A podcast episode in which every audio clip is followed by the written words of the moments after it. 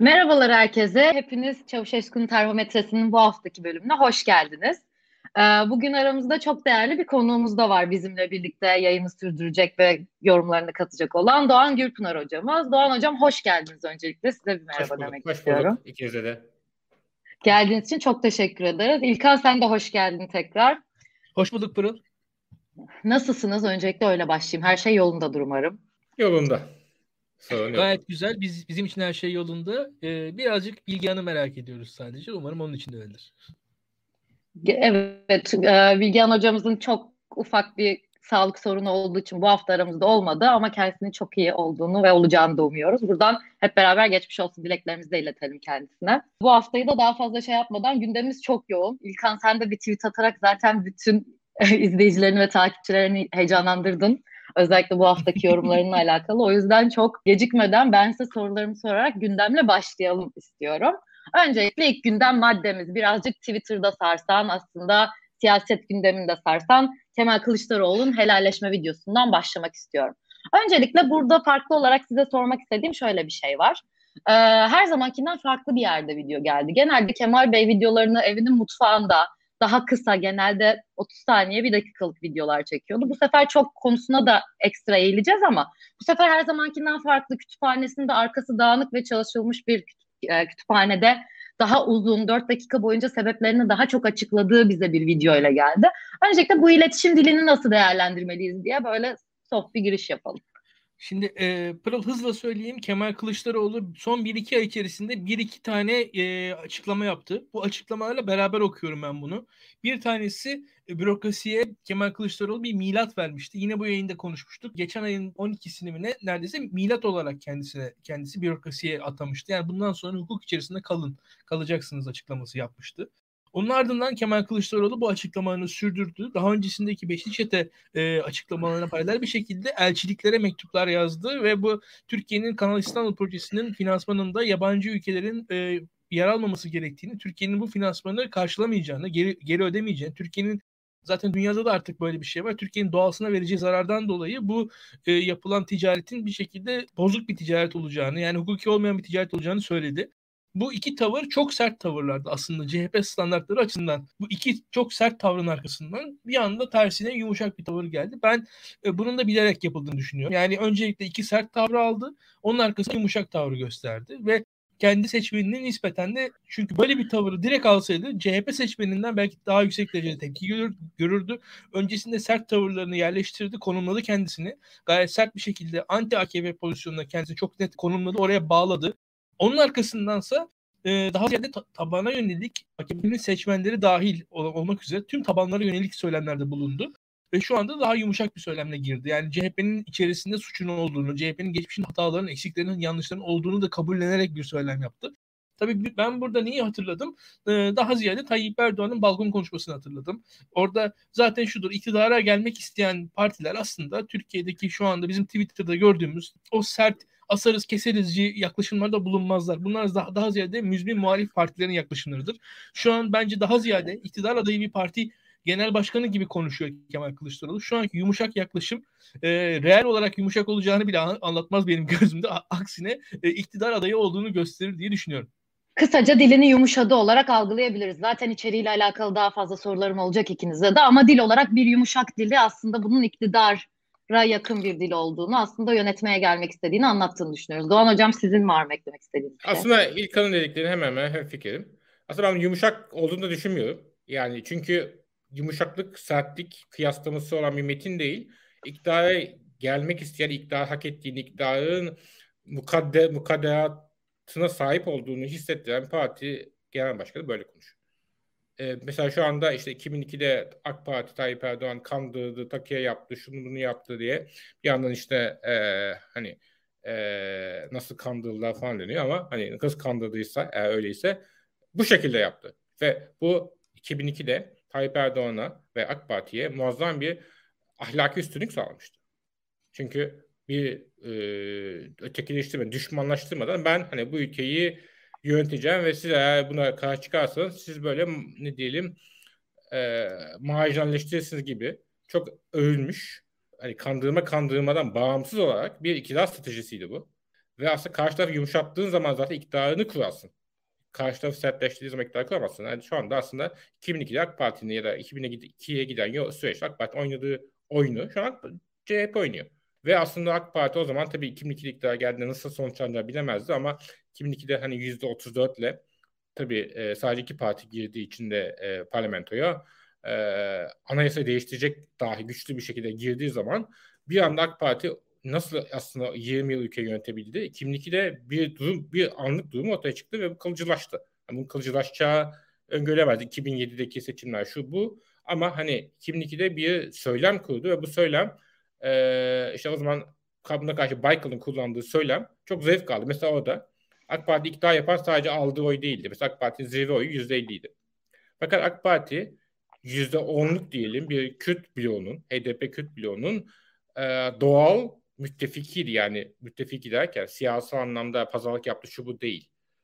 Öbür tarafı kaykılamazdı. Çünkü öbür tarafta ona yer yoktu. O %60. Bunun dışında MHP'ye oy veren seçmenin de muhafazakar e, hassasiyetleri olduğu için her ne kadar MHP de işte Kızıl Elma tarafında yer da aslında ta- tabanın hassasiyetleri itibariyle onların da birçoğunun e, doğal ikinci partisi ya da ikili sistemdeki ikinci partisiydi ve aslında %65'e hükmetti. E, böyle bir moral üstünlük yani veya siyasal üstünlük kurdu. Hani e, şu anda aslında e, şu an mesela Millet İttifakı'nın oyu kaçını bilmiyoruz ama yani %60 alma ihtimali var. Yani Millet İttifakı demeyelim de ona. E, cumhur olmayan diyelim. Bu mümkün mü bilmiyoruz şu anda ama hani şu anki e, şeylere göre anketlere göre bunun sınırına çıkıyor. Daha sonra Cumhur'un oyu 42, 41 altında falan ama hani bu sadece matematik bir şey değil. Hani ben çünkü %51 ile iktidar almakla %60 iktidar almak başka.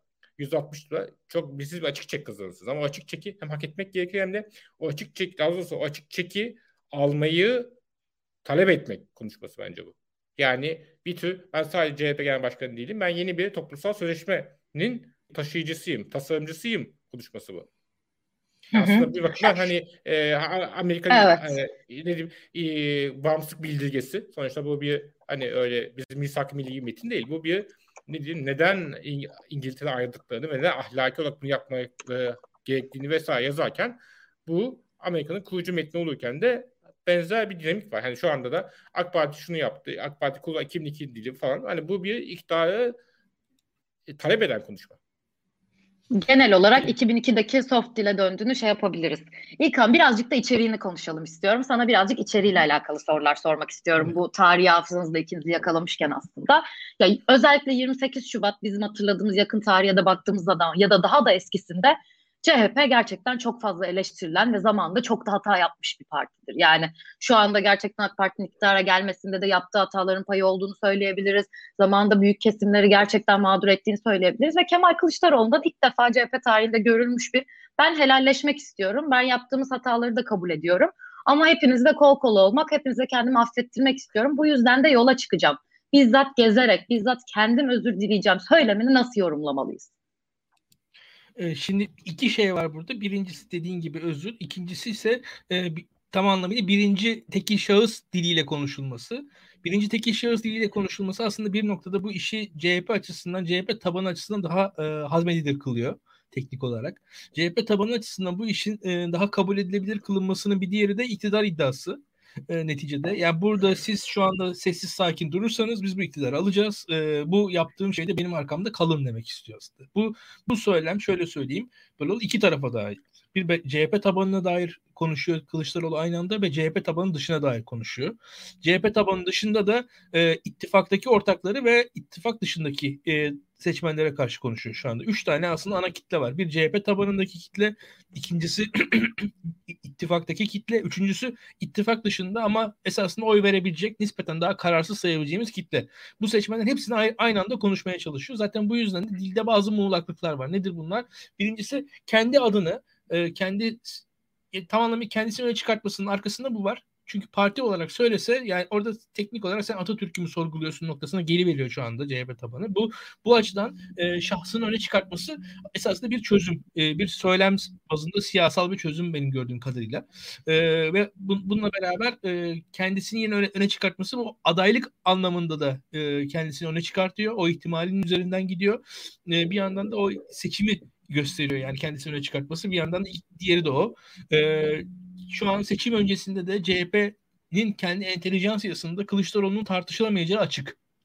O, orada da kendisini yine öyle, öyle öne sürüyor. Çünkü şu anda Kılıçdaroğlu'nun CHP içerisinde tartışmaya kalkarsanız Tayyip Erdoğan'a çalışmış olursunuz teknik olarak. Bu yüzden de bir şekilde o tartışmanın önüne geçmeye çalışıyor. Burada böyle birkaç şey var benim gördüğüm kadarıyla. Ee, bunun dışında tabii CHP'nin e, dışındaki kendi Millet İttifakı partnerleri veya potansiyel partnerleri açısından da şu var. Siz biz, benim yanımda rahat olun diyor. O, oradaki o kitle zaten olabildiğince rahatlamış durumda. Bence tamamen bile iyi okuyamadılar. Orada sadece e, bizim dediğimize geldi falan. Ya o iş bizim dediğimize geldiğinden ibaret değil aslında. Yeni bir iktidar projesi var ortalıkta. Bunun içerisinde oldukları ne kadar insanların farkında emin değilim. Yani şu var. Ben haklı çıktım dan ibaret değil siyaset. Yani ben haklı çıktım, ben ne güzel şey yaptım falan filan. Bunlar artık yok. Yani bunlar böyle bir şey olmaz. Yani ACP haksızlık böyle bir dünya zaten yok da. Ama şu bundan sonrası için bu bunlar söyleniyor aslında. Geçmişe dair bir hesaplaşma falan filan. Tabii ki bir anlamı vardır. Tarihçiler tartışırlar ne oldu ne bitti falan da bunlar aslında 2024 Türkiye'sini, 2025 Türkiye'sini, 2022 Türkiye'sini, 2023 Türkiye'sini hikayelerini şu an biz konuşuyoruz aslında. Yani bakmayın siz. 28 Şubat'ta şöyle oldu. 1932'de şu yaşandı. 1937'de şu oldu. 1945'te şöyle bir şey yaşanmıştı. 46'da yaşanan şey şuydu. İşte atıyorum 1962 yılında yani Çalışma Bakanı'nın aldığı bilmem ne kararnamesinde şunlar yapıldı falan. Bunlar tamam. Yani oturur tartışırsınız da çok anlamı yok bunların. Burada bu içeriğin arkasında yarın ne yapacağız hikayesi var diye düşünüyorum ben. Ee, tabii ki bir e, güven sağlaması durumu var. Ee, yolunu şu an CHP'nin potansiyeli belli. Yani %25'ten ne olabilir? %30'a çıkabilir ilk aşamada. o, o, o çıkışı sağlayabilir mi? Sağlayabilir. Onun ötesinde de bu yani Tayyip Erdoğan nasıl zamanında Türkiye'yi %30'larla yönettiyse yarın bir gün CHP'nin 25'ler 30'lar bazıyla beraber Türkiye'yi ne kadar yönetebileceğini göreceğiz diye düşünüyorum. O zaman şeyden tekrar bu özürün içeriğine dönmeden ya da helalleşme konuşmasının içeriğine dönmeden senin dediklerinden şunu mu duyuyorum? Bir de bir tarafta bu konuşma ve bu açıklama aslında olası Kılıçdaroğlu adaylığını birazcık daha bize göstermiş oldu. Yani çünkü şey tartışmaları var ya birazcık kalkan gibi miydi? Diğer adayları korumak için kendimi öne alıyordu. Ama biz bu açıklamadan sonra şeyi mi düşünüyoruz? Kılıçdaroğlu bu adaylığını artık kesinleştirdi ve aday bir şey söyleyebilir miyiz? Ya kesin diyemem. Kesin demek e, iddialı olur. E, sonuçta şöyle bir durum var. Kemal Kılıçdaroğlu e, net bir şekilde anketlere bakacaktır. Son ana kadar da anketlere bakacaktır ama ben şundan eminim. E, Cumhuriyet Halk Partili bir adayla karşılaşacağız kesinlikle. Cumhuriyet Halk Partisi ve İyi Parti'nin beraberce aday gösterileceği bir adayla karşılaşacağız kesinlikle. HDP'nin dışarıdan destek vereceği bir adayla karşılaşacağız kesinlikle. Benim bilebildiklerim bunlar. Bundan sonra kim aday olur hala bilmiyorum. Kılıçdaroğlu gayet net bir ihtimaldir. E, bu açıklamayla beraber daha fazla ihtimaldir. E, bu adaylığın iki boyutu var. Zaten bir boyutu e, yani bir, bir sonraki konumuz bizim işte nasıl yeni sistem olacağı o zaten o adaylığın diğer boyutu. Bir diğeri de adayın kişiliği, kimliği. E, bu da aslında e, bir başka bir iki çerçeve çiziliyor diyelim. Birisi teorik çerçeve, birisi de kişisel çerçeve. Şu an bir kişisel çerçeve CHP içerisinde böyle çiziliyor şu an. Teşekkür ederim. Doğan Hocam sizin bu içerikle, bu helalleşmeyle alakalı söylemek istediğiniz bir şey var mı? Ee, bu helalleşme şey, samimi midir? Mesela çok şey denebilir tabii. Mesela helalleşme kelimesine insanlar rahatsız oldu. Şöyle bir şey. Sonra AK Parti'nin söylemsel olarak da e, dini lügatı doğallaştırdığı bir süreçte helalleşme tabiri Mesela daha solcu bir jargon olsaydı, belki 1970'ler jargon olsaydı bağışma denirdi. Yani bağış lafının çok sola ait olduğu bir zaman. Belki daha nötr bir şey, belki kucaklaşma denirdi. Helalleşme bir e, dönemi temsil ediyor. Yani bu e, önemli, çok önemli değildi ama hani e, bir nokta tespit olarak söylenebilir. Fakat içeride samimiyeti, samimiyetsizliği siyasetçilerin işi samimi olmak değildi. E, siyasetçiler samimiyet beklenmez siyasetçi, iyi siyasetçi, samimi siyasetçi değildi. Uzun vadeli bir samimiyet beklenir. Uzun vadeli bir ilke, değer, ahlak olmasını bekleriz. Fakat her e, açıklamasında, her günlük tavrında samimiyetle falan siyasetçilik olmaz. E, o yüzden Kılıçdaroğlu samimi değil miydi? Ve Selahattin Demirtaş samimi. Selahattin Demirtaş samimi değil. Şöyle samimi değil. Açıklamanı siyaset yapıyor. Çok iyi siyaset yapıyor. Çok dengeli yapıyor. Çok doğru yerde yapıyor. Ama bu samimiyet başka bir şey. Kişisel ilişkilerdeki samimiyetten bahsetmiyoruz. Kemal Kılıçdaroğlu kişisel samimiyetine hani insan olarak da muhtemelen öyle bir şey çiziyor. O ayrı. Biz ilgilendirmez ama e, siyaseten samimi olduğunu söylüyor. Ben, ben hani nasıl bu mesajı veriyor. Ben samimi mesajı ısrarla veriyor. Yani bence de siyaseten samimi yoksa şahsında şahsında şu şunu derken samimiydi bunu derken bunların çoğu craft edilmiş kelimeler. Sonuçta bunu reklam ajanslarıyla iç içe yani bu metnin siyasi metin bu reklam ajansının böyle şu kelimeyi seç şey değil ama hani bunu algısını düşündüğünde seçilmiş kelimeler. O yüzden samimiyet derken e, amaç olarak samimi bence samimi. Şeyi sormak istiyorum ya bu samimiyet İlkan da biraz önce cevaplarında bahsetti aslında burada çok fazla farklı insana hitap etmeye çalışıyor. Bir kendi tabanına hitap etmeye çalışıyor bu konuşmayla bir AK Parti tabanına hitap etmeye çalışıyor. Bir de kendi ittifakının ortakları birazcık da muhafazakar milliyetçi dediğimiz zamanda CHP ile yan yana gelmeyen kitleye hitap etmeye çalışıyor. Bu kitlelerin evet. hepsine samimi gelebiliyor mu samimilik konuştuğumuzda yoksa bölerek mi bakmamız gerekiyor bunlara? Ee, bence geliyor gibi. Yani bu ben bunu yorum yapamam. Ben sadece o kitlelerin nasıl gözüktüğüne dair bir tesis yapabilir. Sanki herkes kendine bulmuş bunu. Çünkü mesela birçok kişi bunu direkt hatta bunu e, çok böyle e, negatif okuma eğilimindekiler işte beş çeteyi affedecek, e, şunu affedecek. Hadi o da oradan şey tabanına sesleniyor. Hani o muhafazakar denecek tabanına muhafazakar taban deyince de böyle blok bir şeyden bahsetmiyor. Sonuçta oradaki yüzde bir, yüzde ikisini almak istiyor bir yandan. Bir yandan da oy vermeyecek nötr adamın nötrlüğünü bozmak istemiyor. Bir yandan da en son kertle gibi cumhur atacak adamı da çünkü iktidar aldığın anda da o adamın da sürekli yönetilmesi gerekiyor. Bence bu bir bu. Bir tarafı Kürt tarafı var. E, çünkü HDP seçmeninden de çok ciddi bir oy talep ediyor.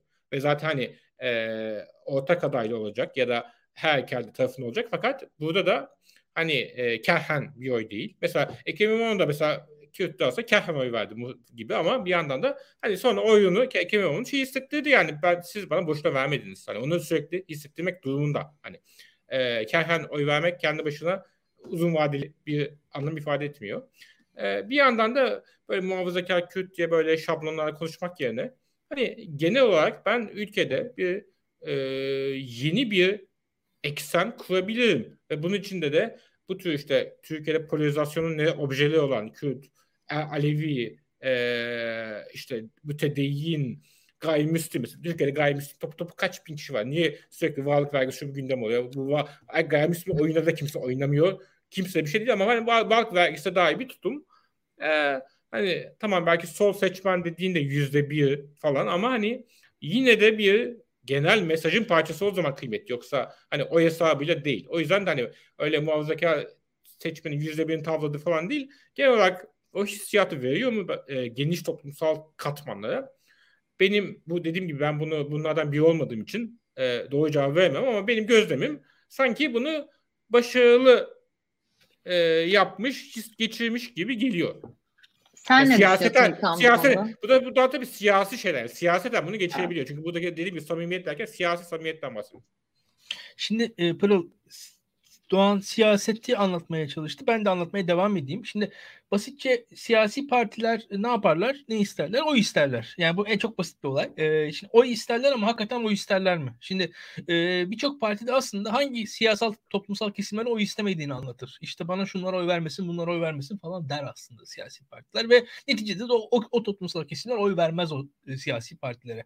E, fakat e, şu anki mevcut e, sistemimizde de %51 almadan hiçbir etkiniz olmuyor. Şimdi hem %51 alacaksınız %51 alma konusu ortaya çıktığı zaman da e, pek de haz etmediğiniz kitlelerden oy almanız gerekiyor artık. Bundan sonra artık yani ben şu, şu kitleden o istemiyorum dediğiniz anda aslında geriye kalan kitle size çok da yetmeyebilir.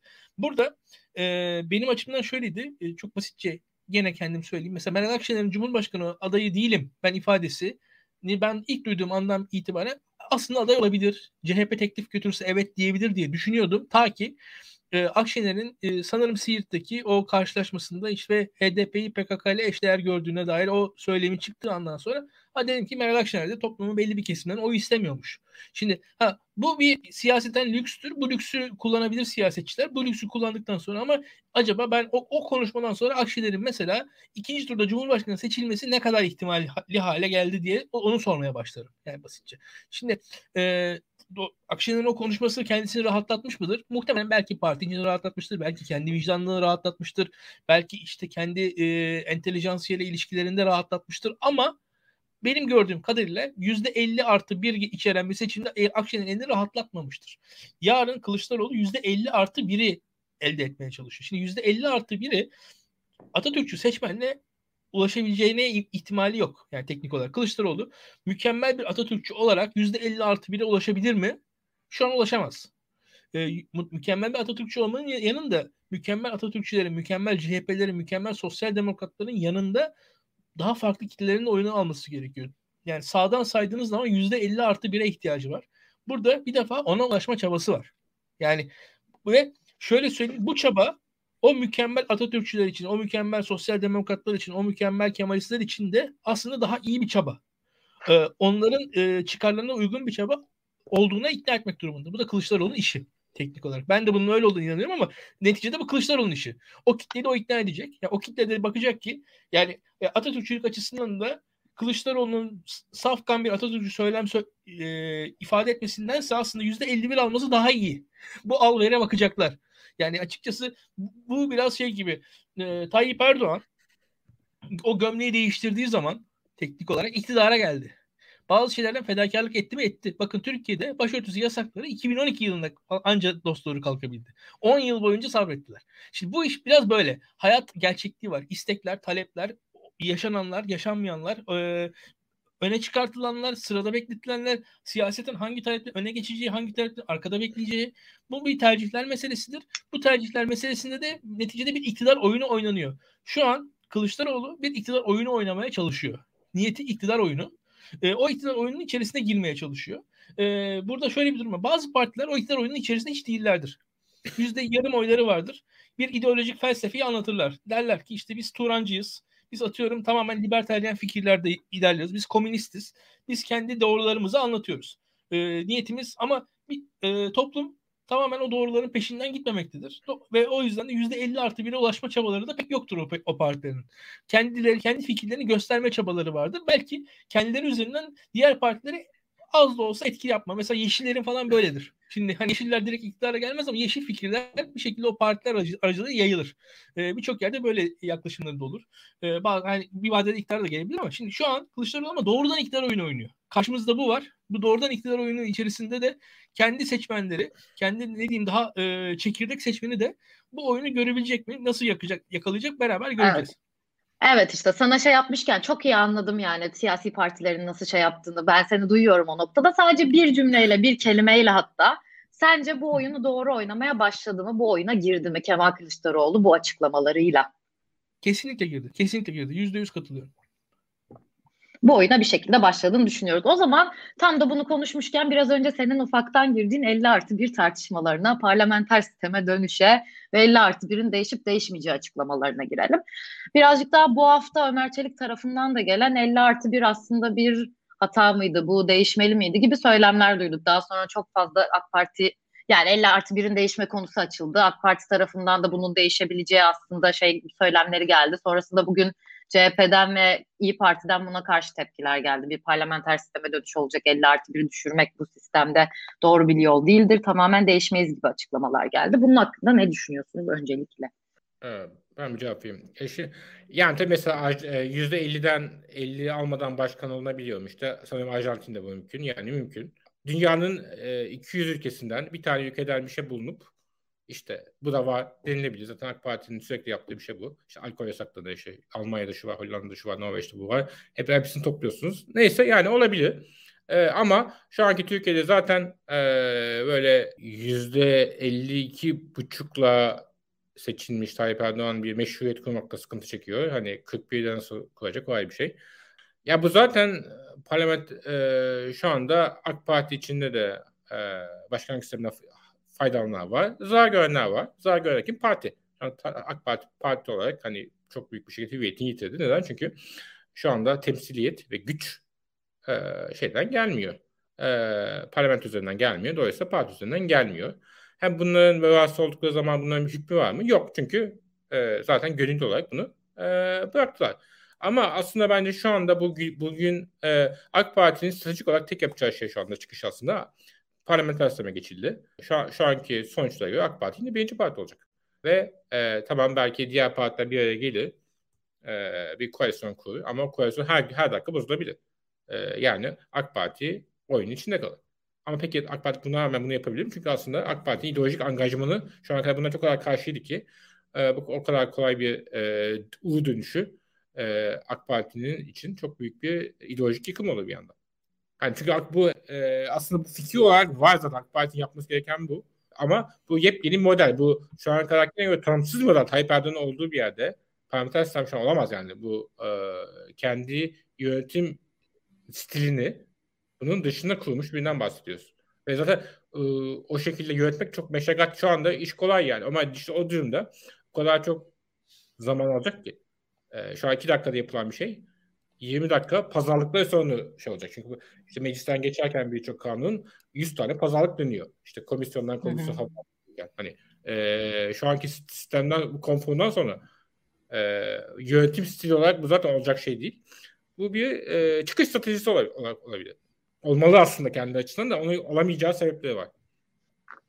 Sen ne düşünüyorsun İlkan bu 50 artı bir söylemleriyle alakalı? Bir de bunun zamanlamasını sana sormak istiyorum ekstra olarak. Tam bir uzlaşı sağlandı parlamenter sistem teklifi temel ilkelerde anlaştık açıklamasından sonra gelmesi ya da aynı zamanlarda gelmesini nasıl yorumlamalıyız? Ee, şöyle şunu görüyorum. Birincisi 50 artı bir söyleminin Tayyip Erdoğan'ın iktidarının merkezinden çıktığını düşünmüyorum. Tayyip Erdoğan iktidarının merkezine yakın e, isimlerden çıktığını düşünüyorum. Orada nispeten inisiyatif kullanarak çıkartıldığını düşünüyorum. E, ve orada piyasayı bir şekilde izliyorlar. E, iktidar şu an Türkiye'de çok güçlü. Kendisinin çok büyük elinde güç var ve bir şekilde muhalefete temerküz edebiliyor. Oraya da belli bir yayılması olabiliyor iktidarın. Ancak e, bu denemelerle muhalefetin birbirinden ayırmaya çalışıyor. Şu an Türkiye'deki gibi nispeten biz ne diyoruz? Otoriter popülist iktidar. Otoriter popülist iktidar ne yapar? Toplumdaki en dominant kimliğin e, taşıyıcısı olur. Türkiye'de Sünni Türk kimliğinin taşıyıcısı şu anda iktidar. Ve o o kimliğin bir şekilde o iç e, hegemonyasını kurmuş durumda. Türkiye'de de neticede çoğunluk e, Sünni Türk. Şimdi buradan baktığınız zaman onun, onun da temsilcisi olduğunu iddia eden bir iktidar var. Karşısındaki muhalefet bölündüğü anda da teknik olarak rahatlıkla iktidara gelir. Şimdi muhalefetin bölünmesini sağlamak durumunda iktidar. Muhalefetin bölünmesine dair dediğin gibi çabalar da devam ediyor. Ee, %50 artı 1, 40 artı 1 işte bu Cemil Çiçek falan söylemişti. Ee, şöyle söyleyeyim. Cemil Çiçek e, Türkiye'de şey isim, isimlerden birisidir. E, idari maslahatçı bir tarafı vardır Cemil Çiçek'in. E, çok fazla insan da şu an konuşuyor bildiğim kadarıyla Cemil Çiçek. E, ve kendisi bir orta yol denemesi peşinde. Daha öncesinde bu orta yol denemelerini Bülent Arınç yapıyordu. Bülent Arınç sistemden tamamen tasfiye edildi. E, şu an geriye Cemil Çiçek kaldı. E, yani burada orada zaten o yüksek e, istişare şurası neydi işte öyle bir şura var ya bu meclis başkanlarının olduğu. O, o şurada zaten esas Bülent Arınç etkiliydi. Sonrasında Cemil Çiçek ikinci rolü aldı. Onlar genelde bir Erdoğan'la konuşuyorlar, bir arayol bulmaya çalışıyorlar benim bildiğim kadarıyla. E, fakat bu çabaların bir içerik e, sağlayabildiğini düşünmüyorum. Şu an hala daha doğrusu şu an o ekip e, Türkiye'deki yeni paradigmadan da bir yandan rahatsız. O da, o da gözüküyor. Yani şöyle rahatsız.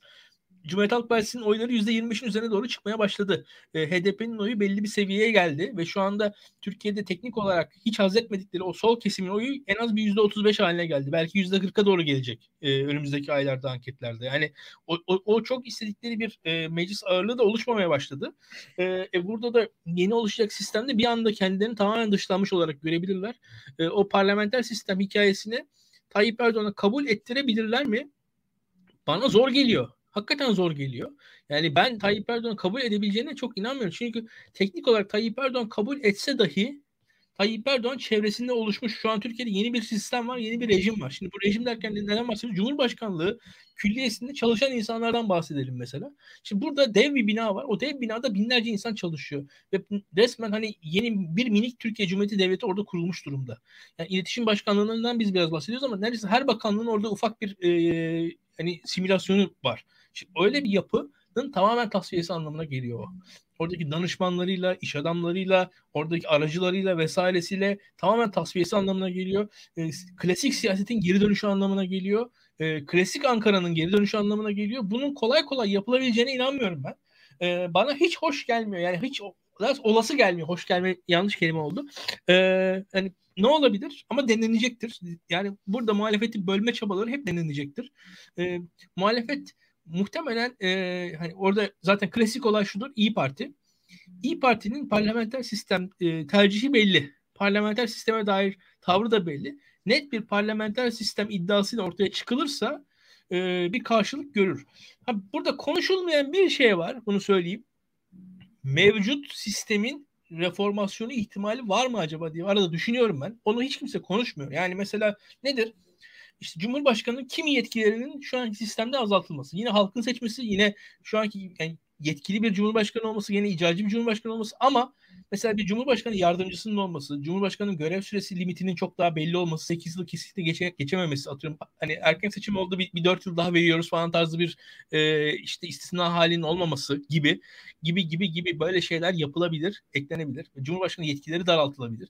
Atıyorum Cumhurbaşkanı yüksek yargıya dair yetkileri daraltılıp mesela yüksek yargıdaki atamalar parlamentonun etkisi altına alınabilir. Parlamentoda da %65'lik 70'lik falan bir e, uzlaşma aranabilir ve o yüzden de yargıda mesela partizanlaşma engellenebilir. Bunun gibi şeyler falan yapılabilir. E, ihtimaller dahilindedir. Bunlara böyle bir böyle önerilerle gelinebilir ama bu önerilerle gelecek bir kitle var mı? Ne yazık ki yok. Pek de konuşulmuyor, evet.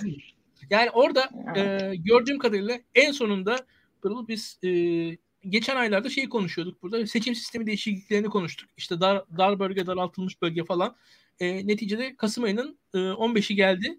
Ortada bir şey yok. Evet. Yani e, şimdi ortada evet. bir şey yok. E, anayasa değişikliği de olmayacağına göre e, bir yıla kadar da geçerliliği yok neredeyse ve hani artık seçim sistemi değiştirseler uygulayamayacaklar. O hale geldi. Yani öyle bir noktadayız ki ya şu mu olur bu mu olur derken ihtimaller, opsiyonlar konuşulurken en sonunda mevcut sistemin mevcut şekilde gidildiği ortaya çıkıyor. Benim gördüğüm bu. Ee, yani elde e, çok fazla ihtimal var gibi duruyor ama fazla bir irade olmadığı için çok fazla da bir sonuç yok. Yani aslında buna birazcık katılmıyorum. Çünkü biz aslında aylardır bunu konuşuyoruz. Hangi partinin ya da ittifakın parlamenter sistemi ne olacak, öneri nasıl gelecek falan diye. Tam da iki haftaki iki hafta önceki yayında biz acaba ittifakta çatırtılar mı var, şeyler mi oluyor tezkere kararlarından sonra demişken geçen hafta maratonu gördük. Bu hafta da aslında bu parlamenter sistem açıklamasında uzlaştık gibi bütün partilerin temsilcilerinden açıklamalar yapıldı. Bunu hiç mi yorum şey olumlu yorumlayamayız sence? Ben sanki birazcık onu duydum senden demin. Yani e, şöyle şu anda ben yeni e, uzlaşmanın önemli olduğunu şöyle düşünüyorum. Bu altı partinin uzlaşmasının kendisi önemli. Uzlaşmanın içeriğine ben çok fazla bakmıyorum. Nasıl söyleyeyim? Yani çünkü, çünkü şu an Türkiye'de sonra çok şeyler olur. Çok şeyler olur yani. Hani yarın ne olacağı benim için çok e, şaibelidir. en azından söyleyeyim. Benim için çok ihtimaller sonsuz. E, ve bunu, bunu da yanlış olarak görmeyin. Bu, bu hayatın doğası böyledir. Hani e, ben her yayında tekrar tekrar şu e, cümleyi tekrar ediyorum. Tanrı'yı güldürmek istiyorsan ona planlarını anlat. Yani bu e, bu kadar fazla planların çok fazla gerçekliği olmaz bence. Ama şu altı partinin uzlaşabilir olduğunun gösterilmesinin kendisi çok değerlidir. Çünkü Türkiye'de daha öncesinde hep beraber konuşalım, düşünelim beraberce. Bu iktidar seçimde yenildi. Ama yeni bir iktidar kurulamadı. Haziran-Kasım seçimleri arasında iktidar seçimde yenildi. Yeni bir iktidar muhalefet kuramadığı için diğer seçimde iktidar zaten çok daha güçlü bir şekilde geri geldi. Yani burada olay şudur. Ben iktidar kurabilirim. İradesini muhalefet şu an öyle ya da böyle göstermektedir. Bunun kendisinin bence değerlidir. Burada bunun içeriğinin ne olacağı işte iki yıl şöyle olacak bilmem ne böyle olacak falan filan benim için bunlar anlaşılabilir şeylerdir. Orada nüanslar bunlar. Uygulanmasına da çok gerek de yok. Onu da söyleyeyim. Çünkü öyle bir şeyler yaşanır ki tüm toplum oradaki diğer hadisenin, e, diğer opsiyonların kullanılmasını doğru da bulabilir. E, ve burada mesele, mesele yan yana durulmasıdır. O yan yana durma yaşanacaktır diye düşünüyorum.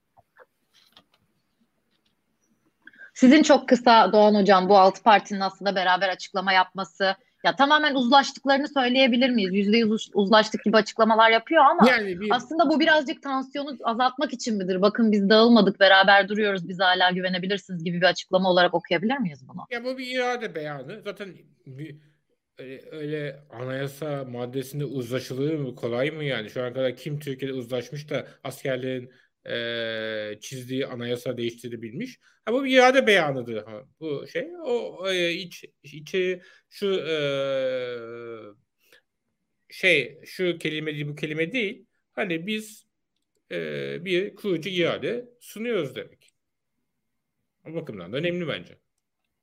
Son olarak bu şey e, uzlaşmayla alakalı ya da parlamenter sisteme geçişle alakalı size bir şey sormak istiyorum. Çok farklı yayınlarda çok farklı kez tartışıldı, çoğu kez tartışıldı bu ama parlamenter sisteme şu anda bir seçim olsa ve aslında bu ittifak çoğunluğu alsa hemen bir parlamenter sisteme geçiş öngörmeli miyiz?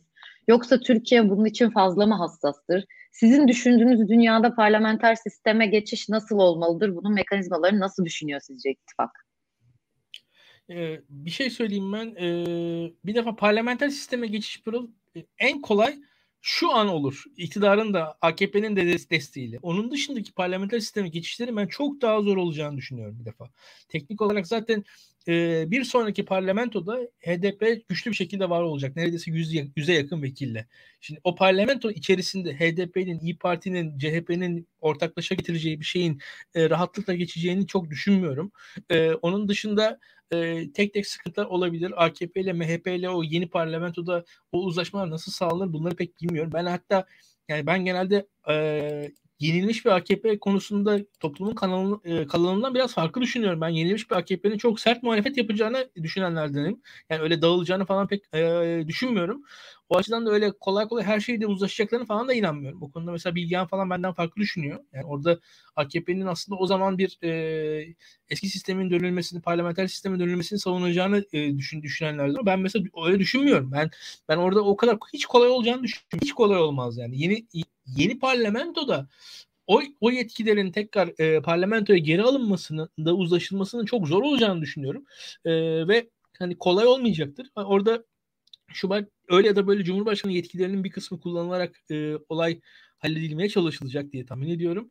E, bütün bunların yanında yani e, yasalardaki sıkıntılar vesaire orada bazı şeyler getirilebilir, bazı şeyler denenebilir. Burada Kılıçdaroğlu'nun mesela baştan konuştuk ya orada bir e, helalleşme çabası var. Şimdi o, o şöyle anlamlı.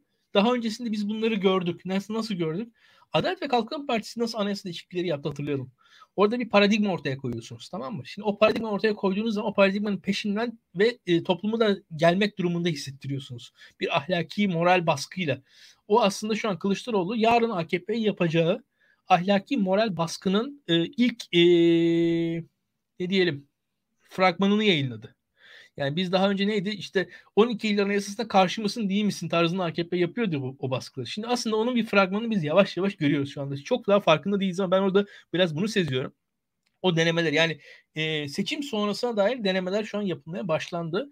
E, şöyle bir durum var. E, eksiklere dair, oradaki açıklamalara dair e, ayrıca konuşulur. Belki yani başka yayınlarda e, biz diğer programlarda yaparız. Hani tek tek işte yargı ayağı nedir, seçimde ne yapılıyor falan bunlar e, nasıl uzlaşılır, uzlaşmadan sonra eksikler nelerdir, işte e, neler eklenebilir, neler yazılabilir, ekonomi konusunda neler yapılabilir bunların hepsi tek tek konuşulur. E, bütün bunların yanına bütün bunların yanına e, bu burada Kılıçdaroğlu'nun o iki söylemi beraber düşünmemiz gerekiyor. Çünkü oy olarak seçimi kazanmış bir muhalefet bile yeterli değil teknik olarak. Çünkü HDP'nin zaten %10 küsur oyu var.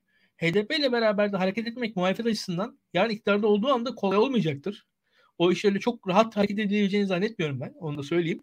Ve e, HDP'nin güçlü olduğu bir parlamentoda her pazarlık da tartışılır hale gelir Türkiye'de. Bir anda biz şaşırırız. Yani o açıdan çok rahat hareketler edilemeyecektir. Ee, burada o yüzden hı hı. daha HDP'yi de aşan bir moral iddiayla yani burada HDP ittifakı çok rahat bir şekilde topluma da anlatacak, kendi seçmeni de anlatacak bir şekilde bir iddiayla çıkması gerekiyor muhalefetin. Buradaki bu çabalar biraz onun çabaları. Onu da söyleyeyim. Ee, benim hissettiğim bunlar. Bu yapılabilir mi? Yapılama ihtimali var. Muhtemelen aynen bunlar yapılmayacaktır. Farklı farklı şekilde yapılacaktır ama buna benzer bir doğrultu. Yani bu ne olur?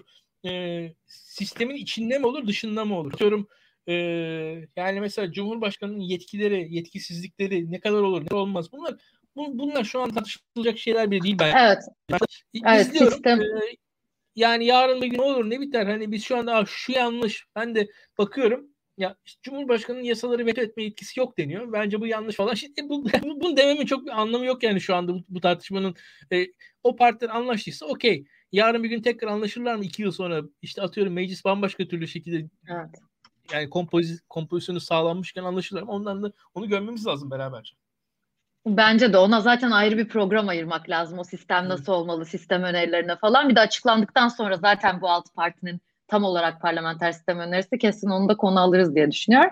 Ya çok kısa bir şeyle senin dediklerinden parlamenter sisteme geçilse bile bir iktidar değişikliği olsa bile parlamenter sistemde iş çok zor olur gibi anlıyorum. O yüzden bu geçişi hemen yapmayı tercih etmeyebilir olası bir iktidar değişikliğinde Millet İttifakı gelse gibi, gibi duymak duyuyorum diyebilirim. Bilmiyorum yani, ne kadar e, şeydir. Çünkü şöyle e, AKP'nin oylarına ihtiyaç duyarlar diye düşünüyorum. Yani yeni parlamentoda da. Çünkü hatta daha ileri gideyim ben. Benim gördüğüm e, anketlerde, benim gördüğüm seçmen tablolarında, benim gördüğüm e, tahminlerde Tayyip Erdoğan'ın e, %50 artı bir bulması zor ama e, Cumhur İttifakı %40'ları geçiyor. Yani şimdi Cumhur İttifakı %40'ları geçtiği zaman da e, şu anki Türkiye'deki vekil dağılımlarına falan da baktığımız zaman mesela en fazla seçim çevresinde birinci parti yine Cumhur İttifakı çıkacak. E, seçim çevresi ba- bağlamında saydığımız zaman. Şimdi seçim çevresi bağlamında en fazla ilde birinci parti Cumhur İttifakı çıktığı zaman e, don sistemiyle beraber de avantajlı olacak. Şimdi bu bu bağlamda da hak ettiğinden de fazla vekil çıkartabilir Cumhur İttifakı. Ya bu, bunu da düşünürsek e, çok zor muhalefetin işi. Yani parlamentoda evet. parlamentoda o iş öyle çok kolay olmayacaktır. Yani şu an bu altı parti tamam ama bu iş HDP yani 7. parti, 8. parti MHP, 9. parti AKP bunların hepsi beraber e, olursa ancak öyle olur. Bu iş böyle çok rahatlıkla e, yani tıkır tıkır yasalar geçecek falan öyle bir durum yok diye düşünüyorum. Evet. Evet ki daha fazla ekleneceğini de düşünebiliriz olası bir senaryoda bir iktidar evet. değişikliği olduğunda. Doğan Hocam sizin var mı eklemek istediğiniz bir şey? Ee, aslında tabii ki helalleşme konuşması aslında seçimden de sonrasına dair bir şey sürecin hikayesi. Ee, aynı şekilde HDP hani bu helalleştiği kişiler sadece işte oyunu devşirmeye çalıştığı mütedeyinler değil e, iktidarın parçası olacak ama nasıl olacağını kimsenin bilmediği HDP'ye yönelik de bir e, boyut içeriyor. Ve bu HDP'nin kendisine seçenek değil ey ortalama mainstream CHP seçmeni hani bunlar da var. Hani be, be, siz hani hoşlanmasanız da en azından sessiz kalarak e, bizim o muhal iktidarımızın bir unsuru olarak önemli bir manivers olarak e, buna ihtiyacımız e, var gibi boyutta içeriyor. Yani dediğim gibi bu e, seçim sonrasında çünkü hakikaten bir kaos bekliyor. Çünkü e, Türkiye tarihinde sınanmamış bir şey bu. Yani HDP'nin işte o zamanki adı neydi? Hangisiyle? Mersin'i 99'da kazandığı halledildi o iş. Türkiye bunu hazır değildi. Hala da hazır değil. E, şu an e, e, o zaman e, gerekli görevler çıkartıldı. Yani bu kolay hazmedilir bir şey değil. Bunu Türkiye denemedi şu ana kadar. Görmedi. Doğru. Yani bu da hakikaten CHP'nin şemsiyesi altında şey bir takım e, ince işlenecek yöntemlerle bu iş kot olabilir.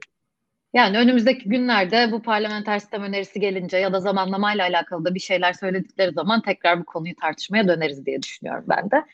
O zaman bir sonraki konumuza atlamak istiyorum. Çünkü benim için oldukça ilginç ve neden tartıştığımızı şu an benim anlamadığım bir konu. O konuda beni birazcık aydınlatabilirseniz de izleyicilerimizi ben çok mutlu olacağım.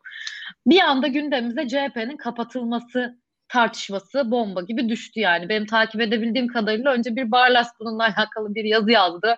CHP kapatılabilir diye. Sonrasında Nagihan Alçı takip etti ve sonrasında bir sürü insan aslında şu andaki rejimin CHP'yi kapatabileceği bunun mümkün olduğu gibi tartışmalara geçtik.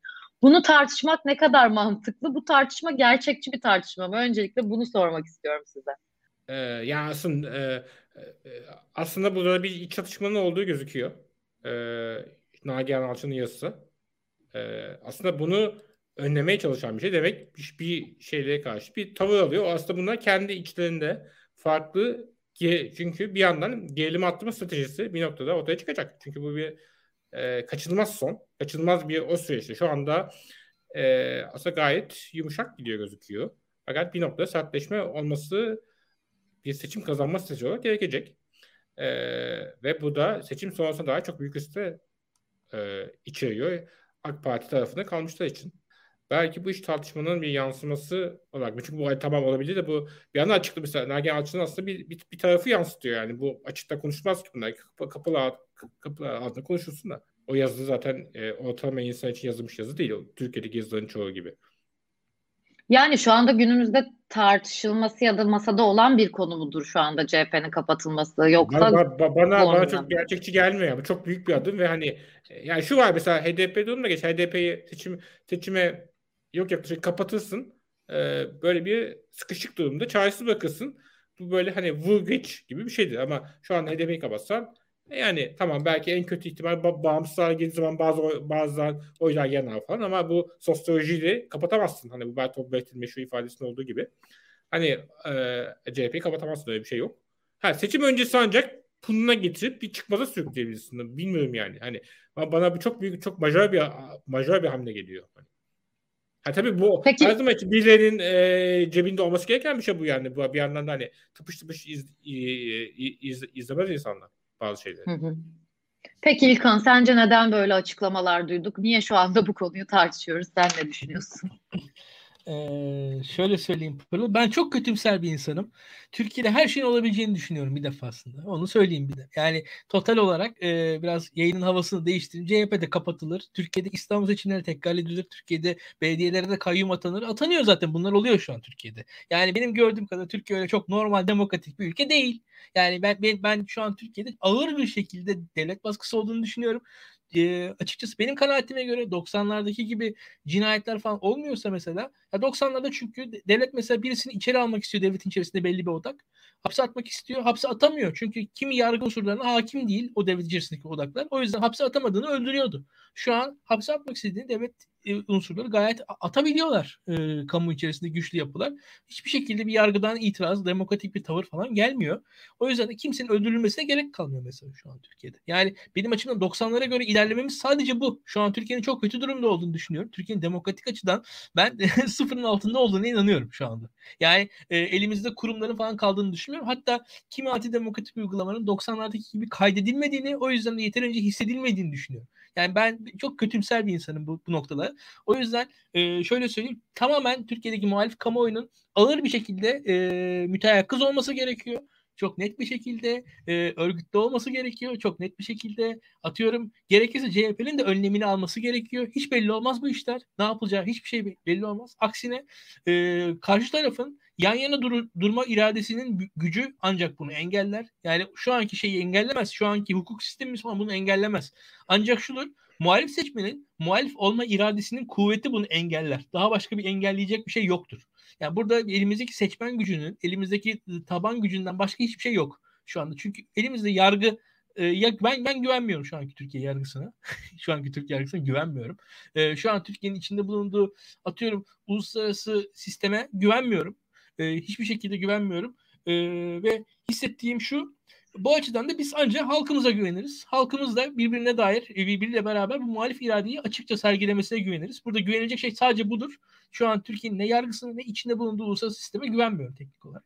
Bu açıdan kapatılır mı kapatılmaz mı? Valla hani şöyle bir durum var. Belki kapatılmasıyla beraber daha büyük zarara gelecekler. Bu olur olabilir. Bu daha öncesinde ne olmuştu? İslam seçimleri yenilendi. Daha büyük hata yaptı şu an 15 bin oyla seçim kazanmış bir İmamoğlu ile muhatap olacaklarına ya sen zaten ucu ucuna kazandın işte atıyorum hileyle kazandın falan diyebilecekleri İmam, İmamoğlu ile muhatap olacaklarına şu an %54 ile %55 neredeyse seçim kazanmış tarihi rekor kırmış bir İmamoğlu ile muhataplar. İktidar bunu başardı.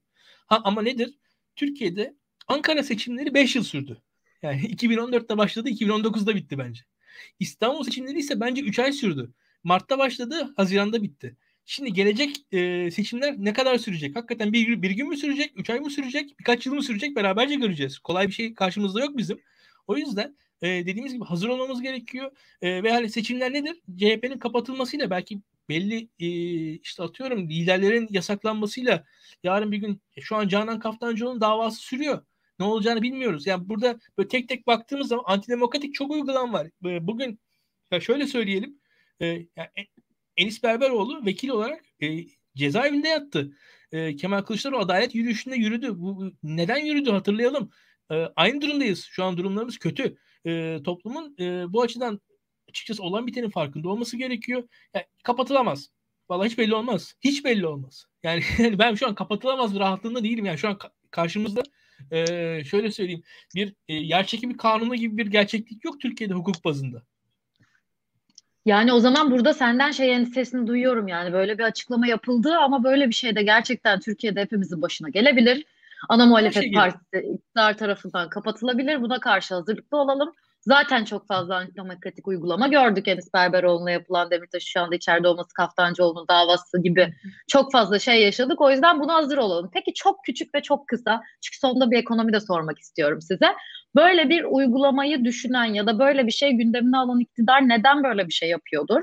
Ve yaptığı zaman sonuçları onlar için muhtemelen iyi mi olur kötü mü olur? Çok kısa bunda da yorumlarınızı duyabilirsem. Şimdi ben bunun iktidarın gündeminde olduğunu çok düşünmüyorum. Yani orada daha alt düzeyde söylenen bir sözdür diye tahmin ediyorum.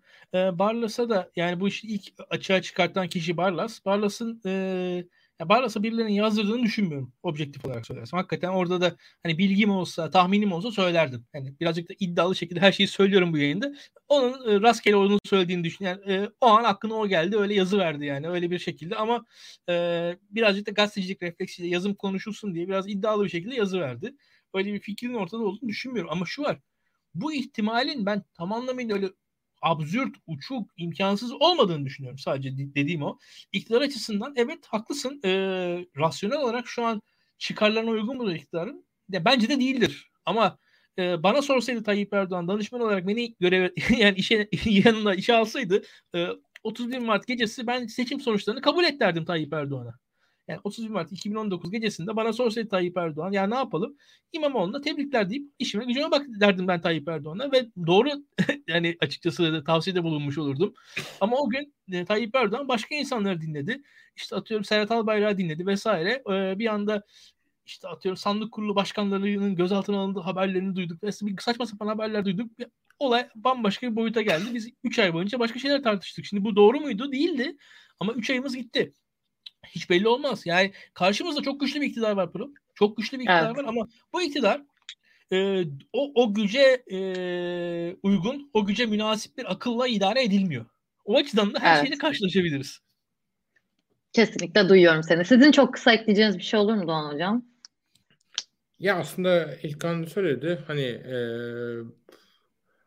Türkiye'de bir şey olmaz denemiyor. Çünkü İstanbul seçimlerinde bunu gördük. Ama bu bir el yükseltme oldu. E, lehine mi aleyhine mi oldu? İstanbul seçimi aleyhine oldu ama bir şey aleyhine olacak diye o yapılmaz diye çünkü dinamikler öyle çalışmıyor. İnsanların bir hayatında dinamikler öyle çalışmıyor. Yani bir şey e, bu rational choice ekonomi bilimde bile bırakıldı. Homo economicus. Kesinlikle katılıyorum. Son olarak size yani bu hafta gerçekten hafta gündemini tartışıyorken her hafta ekonomiden az da olsa bahsetmemek olmuyor. Çünkü her gün yeni bir ekonomi gündemiyle, yeni bir ekonomi haberiyle uyanıyoruz gerçekten yeni Türkiye'ye. Yani enflasyonu geçen hafta konuşmuştuk. Doların tekrar tekrar tekrar rekor kırmasını burada da size sormak isterim ama ondan önce size sormak istediğim şöyle bir açıklama hafta sonu gelen Erdoğan'dan ben ekonomistim açıklaması. Yani çok fazla yerde yankı buldu. Neden böyle bir açıklama yaptı? Aslında biz de geçtiğimiz hafta yayınlarda konuşmuştuk. Burak Hoca da demişti. Ekonomide olan her şeyi birine delege etme şeyi vardı yani. Olan her şeyde birini suçlama market konusunda konuştuk, doğalgaz konusunda konuştuk. Ama bu açıklama neden yapıldı? Gerçekten artık ekonomik sıkıntıları delege edecek kimse kalmadı ve halka ben ekonomistim zaten bana güvenin siz bana bırakın gibi bir şey mi yapmaya çalışıyor Erdoğan? Nedir bu? Şöyle söyleyeyim basitçe ekonominin şu an kötü olduğu kabullenilmiş durumda. Bu kabullenmeyi biz 2-3 sonunda ancak erişebildik.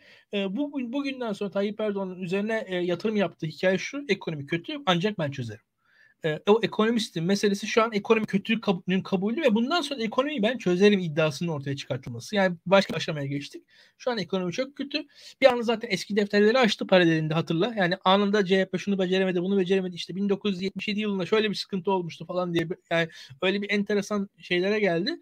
Yani şu an aslında ortada bir sıkıntı var, ortada bir kriz var. İşte bir yandan da bunu muhtemelen pandemiye bağlayacaktır Tayyip Erdoğan ve bunun arkasından da dünyanın yaşadığı krizlerle zaten şu an sıkıntılarla e, bağdaştıracaktır olan biteni ve CHP zaten çözemez ben çözebilirim iddiasıyla ortaya çıkacak diye düşünüyorum. Şu an aslında söylem farklılığı var. Ekonomi iyi söylemindense ekonomiyi ancak ben çözerim iddiası. Bu tabii ekonomi 19 yıl yönettiği için ne kadar yani halkı inandırabilir, inandırabilir bilmiyorum ama şu anda bir söylem farklılığı var. Bir ray değiştirdi Erdoğan. Kesinlikle. Sizin ekleyeceğiniz bir şey olur mu? Bu söyleme bu söylemi nasıl okumalıyız gerçekten? Aslında bir biraz da söylemsel refleksin kaybedilmesi olarak okuyabiliriz. Çünkü her zaman bir hüner çıkartabiliyordu. Mesela bunu savunan böyle bir sosyal medya örgütlenmesinde de görmedik. Ee, evet yani Bana güvenin. Ben varım. Hani ben bir şeylerin ta kendisiyim. E, oyun istiyor şu an Tayyip Erdoğan zaten. Sadece Tayyip Erdoğan olduğu için o istiyor. Ekonomide de aslında aynı şeyi söylüyor.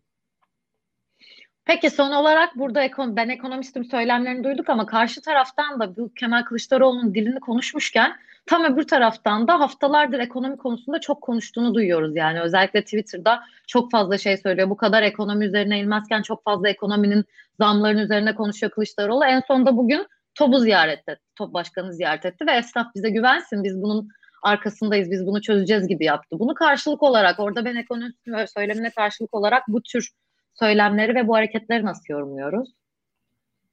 Şimdi, e, Kemal Kılıçdaroğlu erişimini arttırmaya çalışıyor ve kendisini ciddi bir noktada konumlamaya çalışıyor. Sıradan bir muhalefet partisindense iktidara aday bir muhalefet partisi olarak kendisini göstermeye çalışıyor ve Kemal Kılıçdaroğlu yapmaya çalıştığı şey şu. Ben yönetebilirim diyor.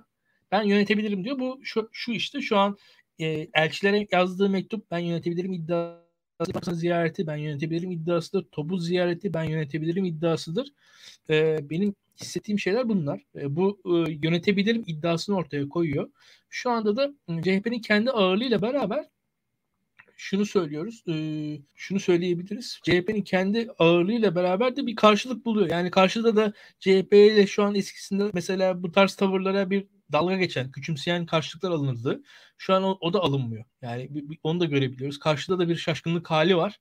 Çünkü e, yaşanan kötü ekonomik süreçler e, karşı taraftaki işte üçüncü aktörleri de yani bunlar üçüncü aktörler derken şunu söyleyelim yani e, işte bürokrasi, iş dünyası vesaire orada da bir şaşkınlık hali var açıkçası.